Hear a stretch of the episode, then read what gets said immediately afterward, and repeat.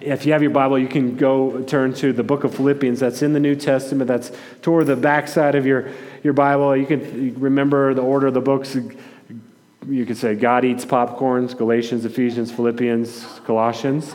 So we're in Philippians. God eats popcorn, or girls eat popcorn. I don't know, but uh, that's, that's how I remember it. Uh, so, Philippians chapter 4. Again, if you're joining us, we're glad you're here. Uh, we are going through a series like we like to do uh, through a book of the Bible. Occasionally, we'll, we'll break it up and, and talk about other things, but uh, the general rhythm of our life together would be to go through entire books uh, of the Bible together. And uh, as we join now and are about to be addressed by God through His Word, I just want us to remember that that is a great privilege.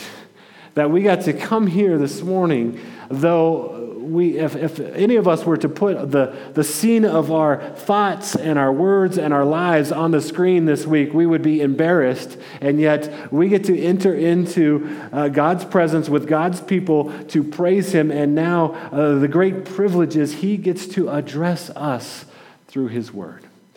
And so that's where we're at this morning. I'll read the passage and, and pray for our time as, as we ask Him to do just that, uh, and then we'll continue. Philippians chapter 4, verse 1 through 9. And as I read, I'd ask you to listen carefully. This is God's word. Therefore, my brothers, whom I love and long for, my joy and my crown, stand firm thus in the Lord, my beloved. I entreat Euodia and I entreat Syntyche to agree in the Lord. Yes, I ask you also, true companion, help these women who have labored side by side with me in the gospel, together with Clement and the rest of my fellow workers whose names are in the book of life. Rejoice in the Lord always. Again, I will say, rejoice. Let your reasonableness be known to everyone. The Lord is at hand. Do not be anxious about anything, but in everything, by prayer and supplication and with thanksgiving, let your requests be known to God. And the peace of God, which surpasses all understanding, will guard your hearts and your minds in Christ Jesus. Finally, brothers, whatever is true, whatever is honorable, whatever is just, whatever is pure, whatever is lovely, whatever is commendable, if there is any excellence, if there is anything worthy of praise, think about these things. What you have heard, what, what you have learned and received and heard and seen in me, practice these things and the God of peace will be with you. Jesus said, Heaven and earth will pass away, but what you just read never will. Let's pray. God, we, we do come before you now and, and are, are grateful, even now, as just the ability to read your word with, without fear of persecution out loud in public. God, thank you for that. Holy Spirit, I pray now, as, as we always pray, that you would come and make this truth alive in our hearts. That you would anoint individual words and phrases and points uh, for each heart here, Lord, as only you can do. And God, again, we would ask that our, our hearts would be open, our, our, our minds would be able to comprehend the, all that you have for us through your word this morning. May the meditations of our minds and the, the joy of our hearts rise on the hearing of your spirit to us through your word now. We ask in Jesus' name. Amen. Amen.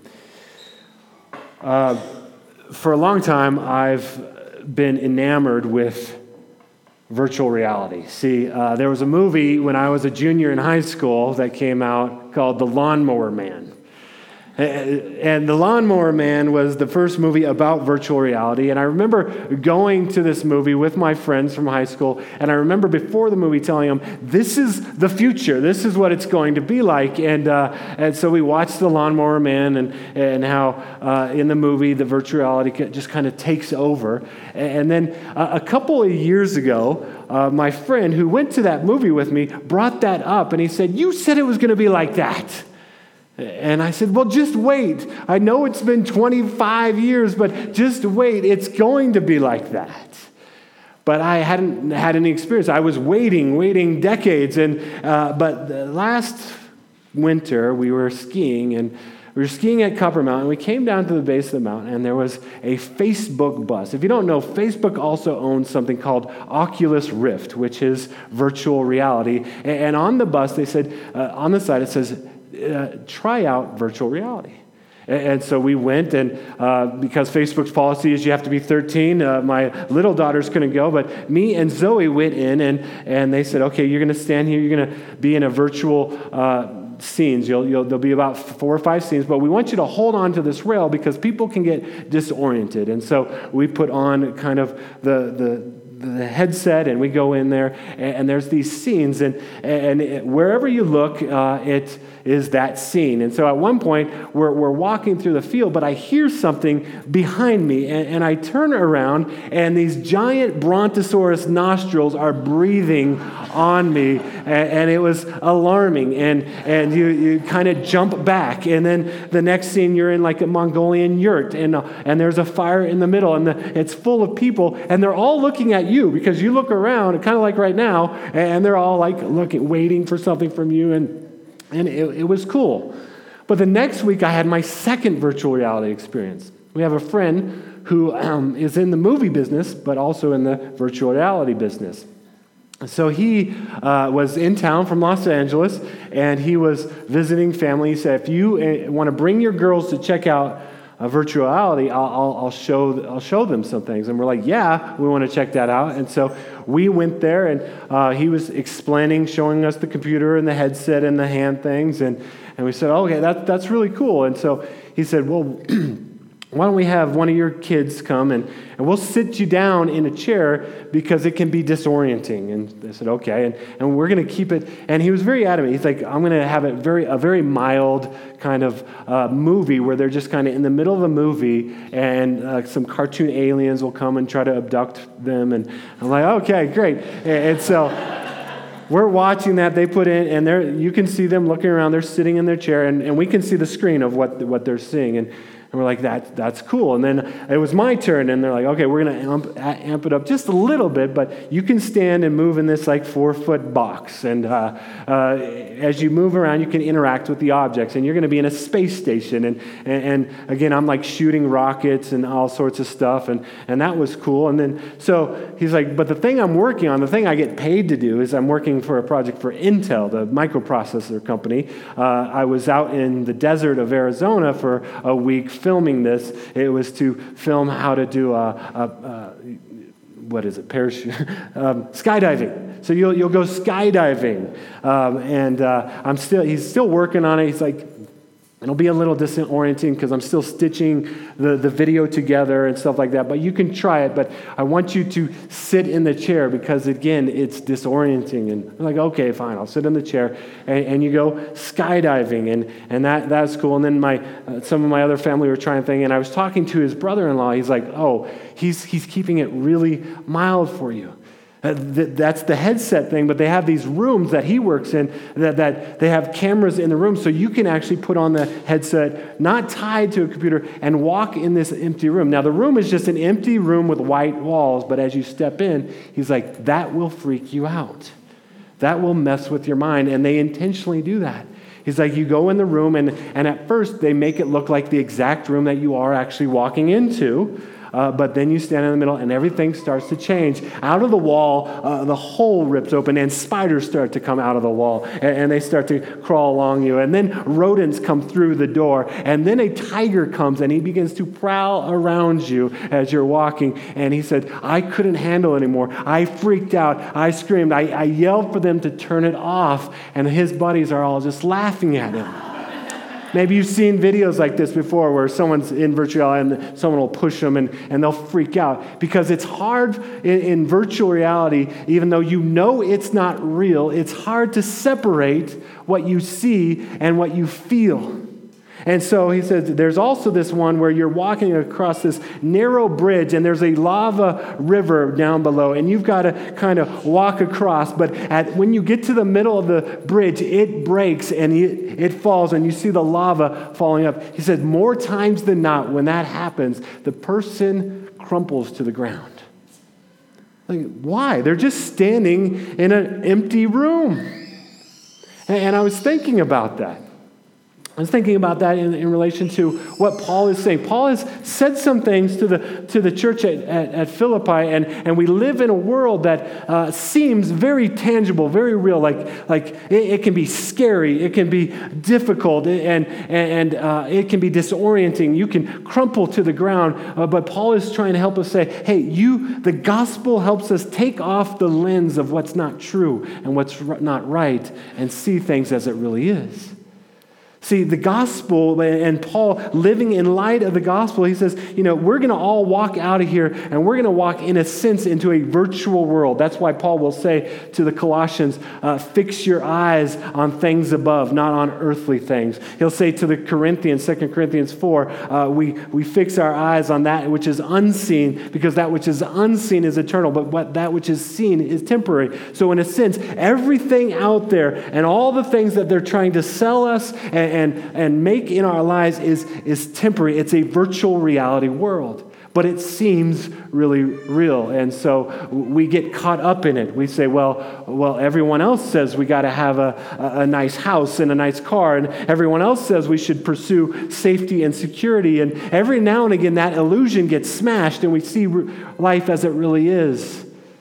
But Paul wants to see through all of it, wants us to see through all of it. He wants his, his church that he loves to persevere, to stand firm, to not crumple when the world seems to be crumbling around them. And it was for the Philippians. They were facing persecution and poverty and division and all these things that might make their faith crumple. And he says in verse 1 of chapter 4, as he's closing out his letter, remember, he's writing from a prison cell in uh, Rome, and he's writing to a people that are also facing persecution. He says, Therefore, my brothers, whom I love and long for, my joy and my crown, just hear in Paul's voice his love for this church. He says this Stand firm thus in the Lord. Like sometimes, if you have the virtual reality headset on and you're in the middle of the room, uh, what they say, if you want to get your bearings, just close your eyes and hold on and say, Here's what's true. I'm just in the middle of a room. There's not a tiger right next to me about to pounce on me. And Paul's saying this stand firm. Here's how you're going to stand firm. He's going to give them well, at least five, actually about eight commands, but I'm only going to focus on five commands. And now, when I preach, I like to just do one. I like to say, here's the one thing you can take away, but uh, this is what the word has today. It's got five commands, but um, I'll, we'll, you'll see all of them. But here's what I want you to do with them. I don't want you to be like, oh man, I got to do all five of these. They are commands, so eventually this should be a model for the for the Christian life. But but maybe there's just one that that the, that God would press on your heart to say, man, this week that's the thing that God is is pressing on me. Now these commands they can seem strange at first glance. Uh, they can seem odd. Have you ever seen a, a sign with an odd command on it? Um, when we were uh, in Okinawa, we would every Memorial Day we would take uh, a ferry over to another island. Not yet, um, and, and, we would. Um, on this ferry, there, there would, uh, it would be hot, tropical island, hot in the sun. So many people would go up to the top deck and they would sunbathe or, or whatever. Uh, but, but they always got a kick out of the command that was in Japanese, but apparently it got translated. Maybe not quite accurately. And, and here is that sign. So go ahead. This command is an odd command. I undress myself and prohibit it. And so we all take our picture with this. I undress myself and prohibit it. Now that's an odd command, right?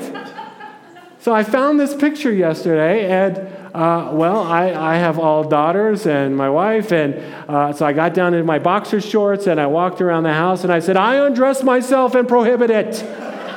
and they're like, What? What are you doing? It's a command. I undress myself and prohibit it. My daughter's like, that's hypocritical. I'm like, no, you, you don't understand. My wife's like, do not tell that story tomorrow. Um, I was like, no, it's a good command. I address myself and prohibit. Now, how do we get to, to the scripture here? Well, all that to say is this first command is not, you can take it off the screen. This first command is not that, don't put it up yet, not that odd, but the, the, the second, third, and fourth one are really kind of odd when we think about it. But these are all tools They're all resources for us. They're, they're commands of God for us so that we may stand firm, that we might not crumple when the world seems to be uh, crumpling around us. So stand firm. Let's look at it here. Uh, but even this first one, when you think about it, is a little bit strange. He says this. Again, Paul knows this church, he knows these people, and so he gets very specific. Verse 2 I entreat Euodia and I entreat Syntyche to agree in the Lord. Yes, I ask you also, true companion, help these women who have labored side by side with me in the gospel, together with Clement and the rest of my fellow workers, whose names are in the book of life. And so, the first command that, that to stand firm in the Lord for this church and for us is this. Uh, you can click it. It is to fight for unity in the church because Christ died for his church. Now, think about this. Paul is, is sending this letter and he's sending it probably with Epaphroditus. And Epaphroditus is coming back with good news that he's alive and, he's going to report on Paul. he's going to tell them. And so he sees the first church members and they're like, hey, tell us about Paul. How's he doing in Rome? And he says, well, actually, he sent a letter. So gather the whole church across the city and we'll meet maybe in Lydia's place because Lydia has a big place, we learn in Acts chapter 16. And so they gather the church. He's like, I don't want to tell you about Paul. I want, to, I want you to hear from him yourself. And so they gather the church, and, and he begins to read this letter, and they hear that Paul is imprisoned and he is in chains. But oddly, Paul says, These chains are advancing the gospel. I praise God for these chains. Not only that, uh, they, read, they, they hear out loud Paul saying, You know, I, I might die, but, but to die is gain. To live is Christ, and to die is gain. And they scratch their head. And, and then he goes to chapter 2, and he, he starts to encourage the Philippians, and he says, You need to have the same mind of Christ Jesus, who, being in very nature God, did not consider equality with God something to be grasped. He's encouraging the whole church to be humble. And, and I just imagine in this midst, there's these two women, Euodia and Syntyche. Something's gone wrong. They're, they're genuine believers. They've trusted Christ, they've been converted. Their, their issue is not doctrinal. Their issue isn't, uh, uh, you know, that, that, that one believes something else about God than the other. And Paul has just said there are some dangers to the church. Uh, there's, there's outside dangers, there's false teachers, there's all sorts of things that could, that, that could threaten you standing firm. But he says there's a bigger danger, and he, he addresses Euodia and Syntyche by name.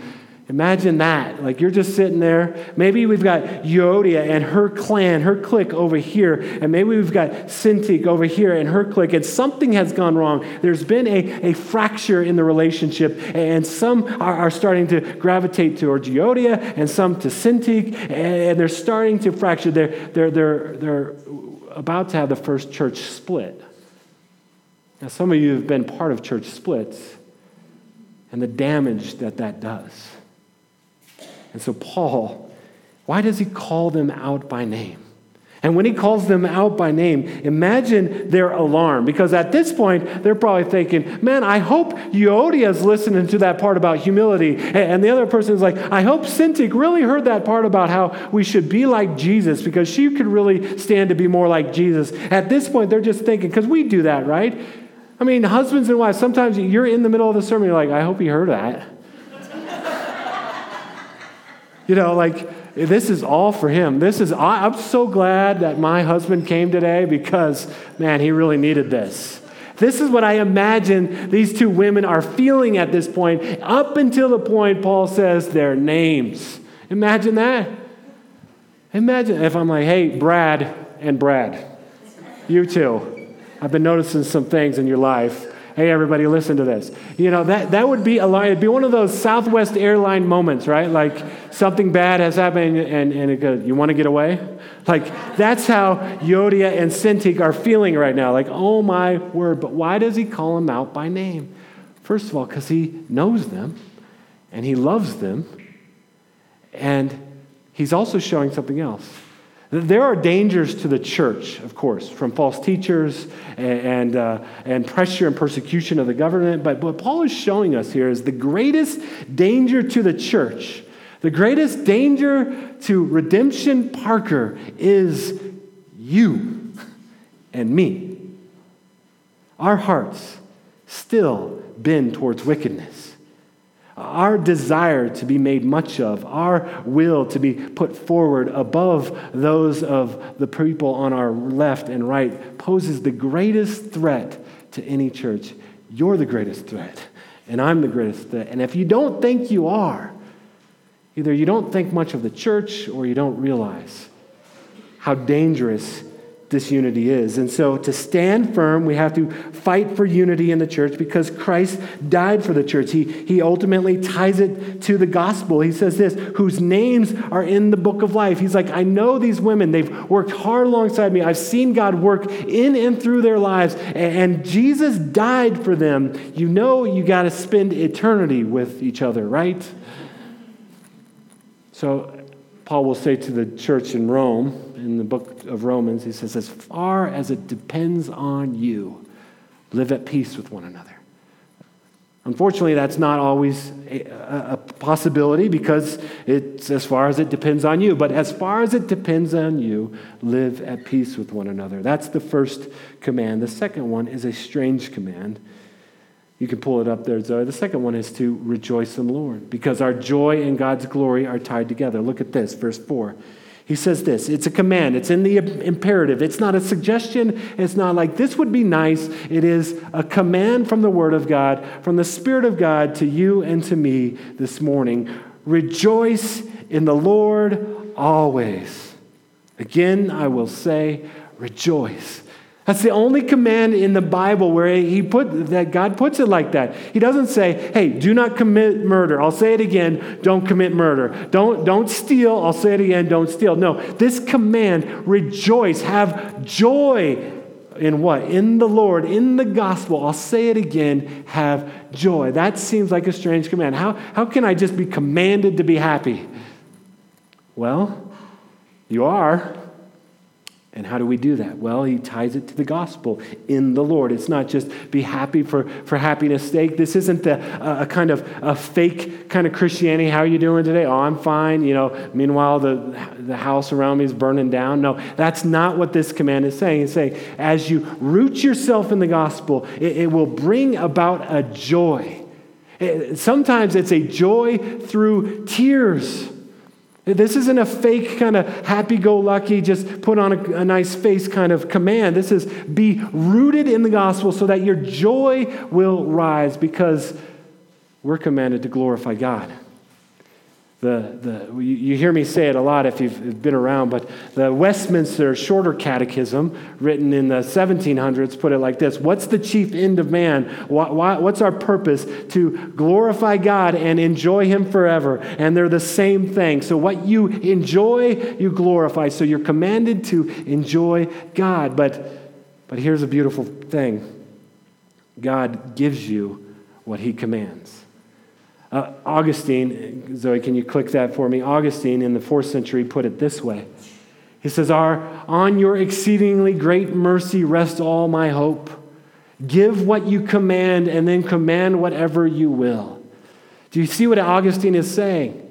It's like, in and of ourselves, we can't just rejoice in the Lord, but, but would you give that to us first, Lord, and then command us to rejoice in you? That's the hope of the gospel. He puts in our joy in the Lord. Augustine said, you can t- take that off.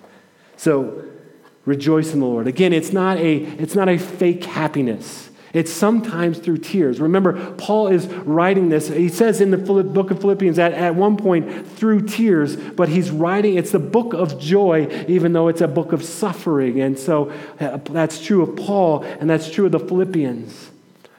I think of one example of our community where I experienced this joy through tears. It's from the Russo family. Um, how long ago was that with Ellie? 12 years ago? 12 years ago, uh, we were in seminary, and uh, the Russos had one son already, and they were at the hospital giving birth, and we got a phone call. And they said that Ellie has died. Uh, an hour, maybe, that she lived?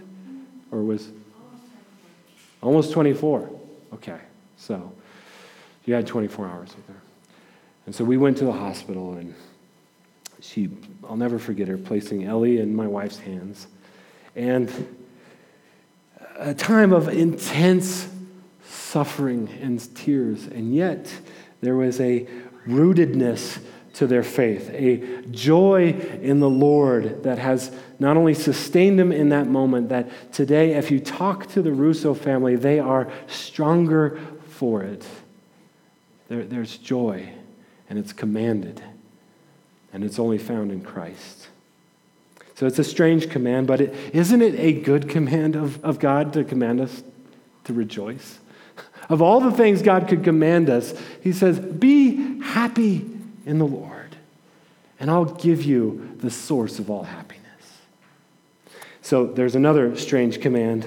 It's in the next one, uh, verse 3, you can click it, there's a, or verse 5, so, sorry. It says, Let your reasonableness be known to everyone. The Lord is at hand. Now, that's, that's a strange verse.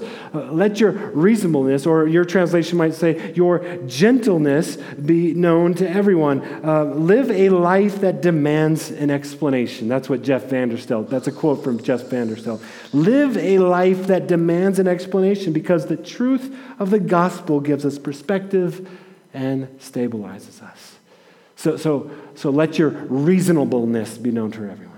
So, in a world for the Philippians that is, is crumbling down, where they don't know where their daily bread's going to come from, they don't know if the, the, the city officials are going to arrest them and kill them, uh, he says, Look, in the midst of that, you see through all that, and you see God, and you respond with reasonableness. I love that because it sounds unreasonable. Like when everything's crashing around in your life, it seems very reasonable to freak out. That's what I do more times than not, just to freak out. But he says, no, let your reasonableness be evident to everyone because the Lord is at hand. There's two meanings to that, and I think Paul means both. On the one hand, it's the promise that in Christ, through the Holy Spirit, his presence is with us no matter what's happening in our lives. His presence is with us. The other thing is God's coming back. We sing about it. He, he will reign forever. That's what's true. That's the rock we can stand on. And that's why we can be reasonable in the face of tremendous struggle and hardship. When I think about this, I think about one of my heroes, Adoniram Judson. Adoniram Judson was the first American to leave American soil to be a foreign missionary. He wanted to go to India, but the, they, they wouldn't let him in there, and he tried to go somewhere else. They wouldn't let him in there. He eventually went into Burma in the early 1800s. And for five years there, he labored to, to get to know the people created in God's image who were, did not know the Lord Jesus Christ, had never heard the name. And he, he tried and he tried to share the gospel, and none of them came to know the Lord. When he left, he left with a young wife, and he had, had sent a letter to his her uh, father before they got engaged. And, and basically, it said, Look, uh, do you consent to, to give your daughter and, and probably never see her again? And the father, also being reasonable in the Lord, said, Yes, I do. And they went to Burma. She died within a couple years. He buried his young wife. He would bury two more wives and several children on the mission field there.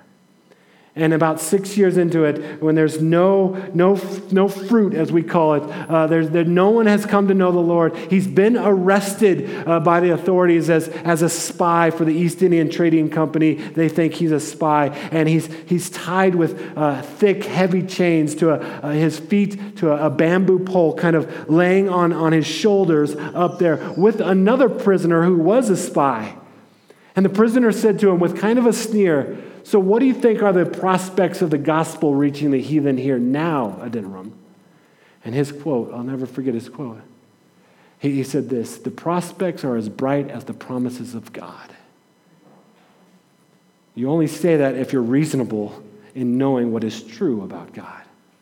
And so it says, let your reasonableness know, because the truth of God stabilizes us. And then verse 6 and 7. Each one of these could be a sermon in themselves. I'll, I'll spare you, but let's move on here. Verse 6 is the next one. Do not be anxious about anything. Don't be anxious about anything, he says, but in everything, by prayer and supplication with thanksgiving, let your requests be known to God, and the peace of God, which surpasses all understanding, will guard your hearts and minds in Jesus. Again, it's a strange command. Don't be worried, don't be anxious. I mean, we listened to Brad last week. Our world creates an anxiety, a pressure, an anxiousness, and it's just expected. In fact, if you're not anxious, you kind of lose a little bit of street cred. You, you lose some respect. Like the thing to say when someone says, How you doing? is, Man, I'm just really busy. Oh, well, you must be important. But the person who is just resting in God and, and is able to lay at the feet of God his anxiety Man, peace comes with that. So lay down your burdens before the Lord because anxiety robs us of joy. And remember, we're called to glorify God, and we do that through our joy. But God gives us peace through prayer. Now, this doesn't mean that, that you can just uh, face some tremendously anxious situation and just say a 30 second prayer and move on. It may be praying through the night, like struggling, wrestling like Jacob did with the Lord, wrestling with him. God, I'm anxious. I'm worried. I can't sleep. this, this, this thing in my life is, is too much for me to bear. And God says, if you, if you will bring it to me in faith and lay it at my feet, you don't have to worry anymore. It's like bowling. You know, when you bowl, this, the, the microsecond that after it leaves your hand, you realize you don't have any control over the ball, right? But you've seen, you've been bowling. Like the, the, the, dances people do to get it to get into that pocket i mean are insane. Or, or if you're watching uh, you know an overtime game and your kickers come up to kick the ball as soon as it leaves his foot it's set. I mean nothing's going to change at that point. But but you you you're like leaning with your tv and like we do that with prayer like i'm not going to be anxious. God take that. But but but do this do come on lord no you know? Says don't be anxious. Again these these, these commands, our commands, and, and the commands that we, we fail short, fall short of. And even in that, he ties it again and again to the gospel. He says, In the Lord, in the Lord, in Christ Jesus, in the book of life. He says, just remember the gospel, which brings us to our last command, which uh, is this, verse 8. Finally, brothers, Whatever is true, whatever is lovely, I'm sorry, whatever is honorable, whatever is just, whatever is pure, whatever is lovely, whatever is commendable, if there is any excellence, if there is anything worthy of praise, think about these things. Or it could actually be translated, meditate on these things. And so I have this stir your affections for Christ, because your joy will follow our meditating on the truth of the gospel. Now, now there's a lot of good advice for this. There's a lot of things that, that just in general we should fill our minds with. But, but the thing that fulfills every one of these things to its d- furthest degree is the gospel. Whatever is true, the gospel is true. Whatever is honorable, the gospel is honorable. Whatever is just, the justice of God is in the gospel. Whatever is pure, the blood of Christ is pure. Whatever is lovely, the love of God is pure. Whatever is commendable, whatever is excellent, whatever is worthy of praise, meditate on these things. Now, this is Christian meditation. Now, Eastern meditation says empty your mind and just kind of uh, sit there and go, um, and do the mandalas and the yoga and all that stuff. That's not Christian, by the way. This is Christian. Christian meditation is very active. It says God has given you a mind. And so you love the Lord with all your heart, soul, strength, and mind. And so you think on these things. You say, Lord, I see tigers and spiders around me, but that's not what's real in, in my world. The God gospel is what's real, the gospel is what's right, and you meditate on that, and we preach the gospel to ourselves, and we preach the gospel to each other, and then we have the peace of God which transcends it. It's this stirring our affections for Christ. Now, now, we get this from the Puritans. They have these words, mortification and vivification. They, they like to talk about these two words, mortification of sin. How, how do we put sin to death in our life? And vivification. How, how do we uh, awaken to the glories and beauty of, of, of, Christ? And, and, and of course, there's some things that are true of all of us. It, it includes the Word of God, it includes, includes prayer, it includes worship, and, and those all help us with mortification and vivification vivification. But there's other things because we're all uniquely created that, that stirs our affections for Christ. Some of you are runners. You're like, I just feel the presence of God when I run. That's Eric Liddell, the, the Olympian. He says, When I run, I feel God's pleasure. When I run, I don't feel God's pre- pleasure. you know, I like to do it in sport, but that's not, I'm not like, wow, Jesus is with me on this long run. Some of you are like that because you're weird, but um, you get it, right? So, what, what stirs your affections for Christ? Sometimes they're strange things. I know for me, one thing that stirs my affection for Christ is the dump. like, how in the world is that? Okay, so when we lived in Okinawa, uh, we had this trailer, and oftentimes we had to go to the dump. Like, stuff would break down, or we had some trash, and, and they wouldn't take it on the street because they're very particular. So I had to drive to the city dump, and I would always take one of my daughters with me whenever I could. Why would I do that? Because we'd pull up in the dump and we'd stop and just look for a moment and be like, look at that. That used to be a, someone's doll. And, look over there. there there's, a, there's a bike that, that's just rusted out and broken down because everything rusts out on a tropical island. And look at those cars. Those were probably really nice cars at one time. But it stirs my affection because when I go there and I'm teaching my kid and I'm reminded everything on this earth is eventually ending up in a place just like this. A day is coming where my nice house is going to be bulldozed. It may not be in my life, but it's temporary. And so when I go to the dump, I'm reminded this, the stuff and the pursuits of this world are temporary, but Christ is eternal. So it stirs my affections. Same thing going to cemeteries stirs my affections. Life is temporary. Oh, that person's 75, but that person was only 25. And that person's 42, like me. I'm not guaranteed tomorrow, and so my affections are stirred for Christ. So, what is it for you? Only you can decide that, but you have to make it a thing. So, so there it is. Click on one more verse for me. So, here's the thing. Again, I don't think so. I don't expect us to just take all these commands and just run with them this week. But maybe there's one thing. Maybe there's other brothers and sisters that, as far as it depends on you, you realize you haven't been as far as it depends on you. And for the sake of your joy and the unity of the church, you're going to fight for unity. Maybe you just need to obey the command to rejoice in the Lord. Say, God, I don't even, I don't feel happy about anything. I don't even know what it means to rejoice in the Lord. Maybe your prayer is just, Lord, help me this week to figure out what that means. Maybe your life looks too much like everyone else's life, and so no one's like, hey, you're different. Maybe you need to live a life that demands an explanation. Like, why do you do this? Why, why are you calm when everyone else should be freaking out? You're calm. Maybe it's, uh, maybe it's just you, you're full of anxiety and worry, and you're, you're losing sleep. I've been there. I, I do that. And this was a reminder this week to, to, to lay it down and say, God, you promise that you'll guard my heart and mind. You don't promise to answer everything. You don't promise to make it all right. You promise that in the midst of that, the peace of God will, will surpass all things. maybe it's just, you just need to stir your affections for Christ.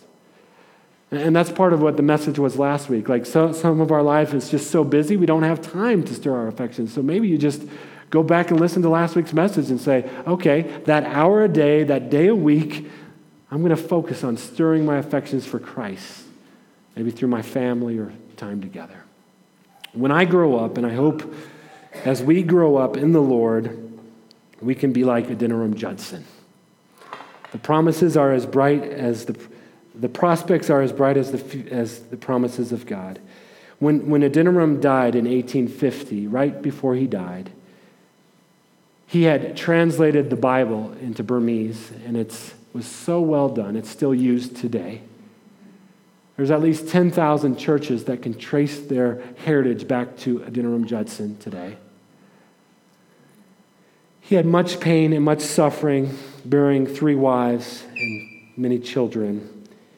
But on his deathbed, he said this, and this is what I hope to be at. I'm not there. I, sanctification is a slow, long process. But again, our, our, our destination is determined by our direction, not our intentions. Here's, here's where I hope to go. He said this I have had such views of the loving condescension of Christ and the glories of heaven as I believe are seldom granted to mortal men. Oh, the love of Christ. It is the secret of life's inspiration and the source of heaven's bliss. Oh, the love of Jesus. We cannot understand it now, but what a beautiful study of eternity. I love that. It's like, I'm blessed. My life has been blessed. I, have tasted and seen that the Lord is good, that Jesus is good, and forever and ever and ever, I get to study that. And I'll never arrive, even in eternity, because His love is infinite. That's my hope. May God make us those kind of people. Let me pray toward that end, and then we'll come to this table and remember the gospel once again. God, we, we thank you for your word. God, I thank you for your evident passion through the Apostle Paul for the church that he loved. Lord, I, I don't know how it was received by Euodia and Syntyche. I don't know how it was received by the whole church, but Lord, may, may Redemption Parker be a church that receives it and embraces it, and even as we stumble and fall, are renewed by the gospel each week. Lord, we're going to walk out these doors this morning, and once again, the virtual world around us is going to try to convince us, trying to destroy and take away our joy in you. But Lord, help us with these commands to hold firm, to stand firm in you. We ask these things in Jesus' name. Amen.